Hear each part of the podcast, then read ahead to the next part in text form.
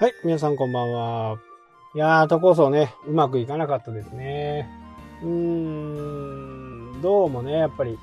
大阪市がなくなるというフレーズにね、翻弄されたようなイメージでしょうかね。うーん、まあ僕がね、本当に大阪市民だったらね、絶対都構想はね、賛成という形です。まあそれはなぜかっていうとですね、今まで、えー、橋本松井から遡ることですね、今から遡ること橋本松井でね、じゅうねんまえです。じゅうねんまえに大阪の財政というものはですね、マイナスごちょうえんぐらいだったんですね。えー、それがじゅうねんかんで、えー、それをね、いっちょうえん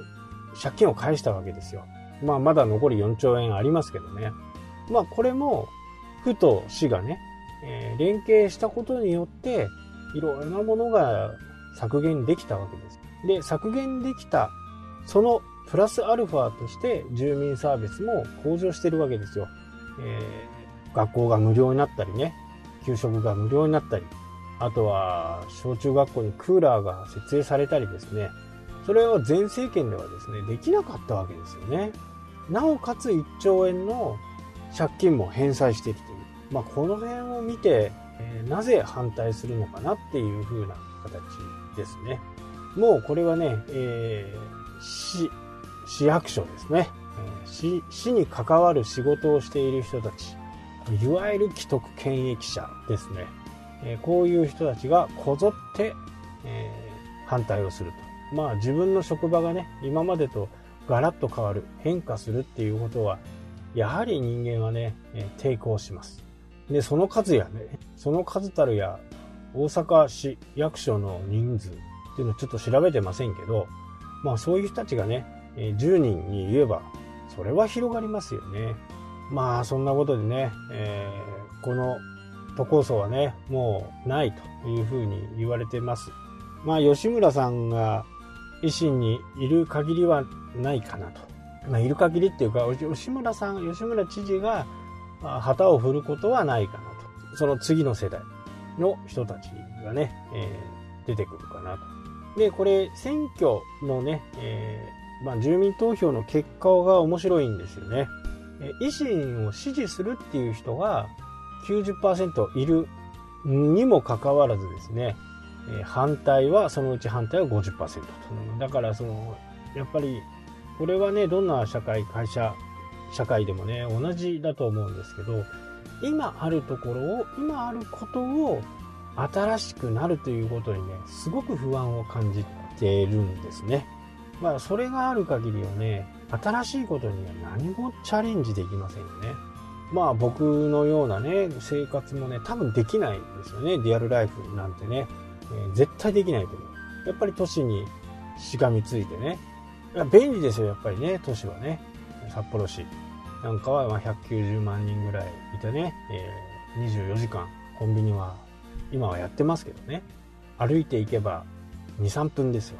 だいたい町に住んでいればそのぐらいのね環境のところで住んでる方が多いと思います。まあ、僕の場合はね結構町の中なんで、えー、ローソンあってセブンとローソンが同じぐらいで、ちょっと歩けばセイコーマートがあるというようなね感じなんで、えー、そういったものはやっぱり便利ですよね。えー、銀行もねすぐ近くにある、お店も ス, スーパーもすぐ近くにあったりね、えー、するんですけど、やっぱり田舎暮らしになるとね、えー、やっぱり全てがね計画的に物事を進めていかないと余計な経費がかかるわけですよ。例えばね、あ、ネギ忘れたって言って買いに行くとなると、車を出して、えー、いやいいもの、新鮮なものっていうのを買いに行くにはやっぱりちょっとね距離があるわけですよね。車でじゅうごふんにじゅっぷん走るわけです。まあネギがねちょっと妥当じゃないですね。ネギは妥当じゃないねまあいい魚、新鮮な魚とかね、自分が食べたい魚介類とかっていうとなると、もうにじゅっぷん必ずかかります。だから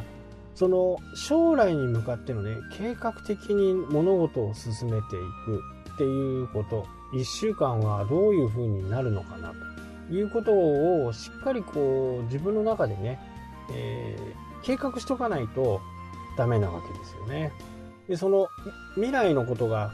計画できないと、今回のようなね、えー、どう考えてもどこから考えてもですね、やっぱり都構想っていうのは市民に関しては絶対やるべきなんですね。まあ残念でしたけどね、えー、まあこれが民意ということなんで、次なる形でね、府と市がね、どういう形でこう自分たちの目的をね果たしていくのか、都構想という手段は失敗しましたけどね、次なる手段を考えているのではないかなというふうにね思います。はい、というわけでね、今日はこの辺で終わりたいと思います。それではまた。したっけ？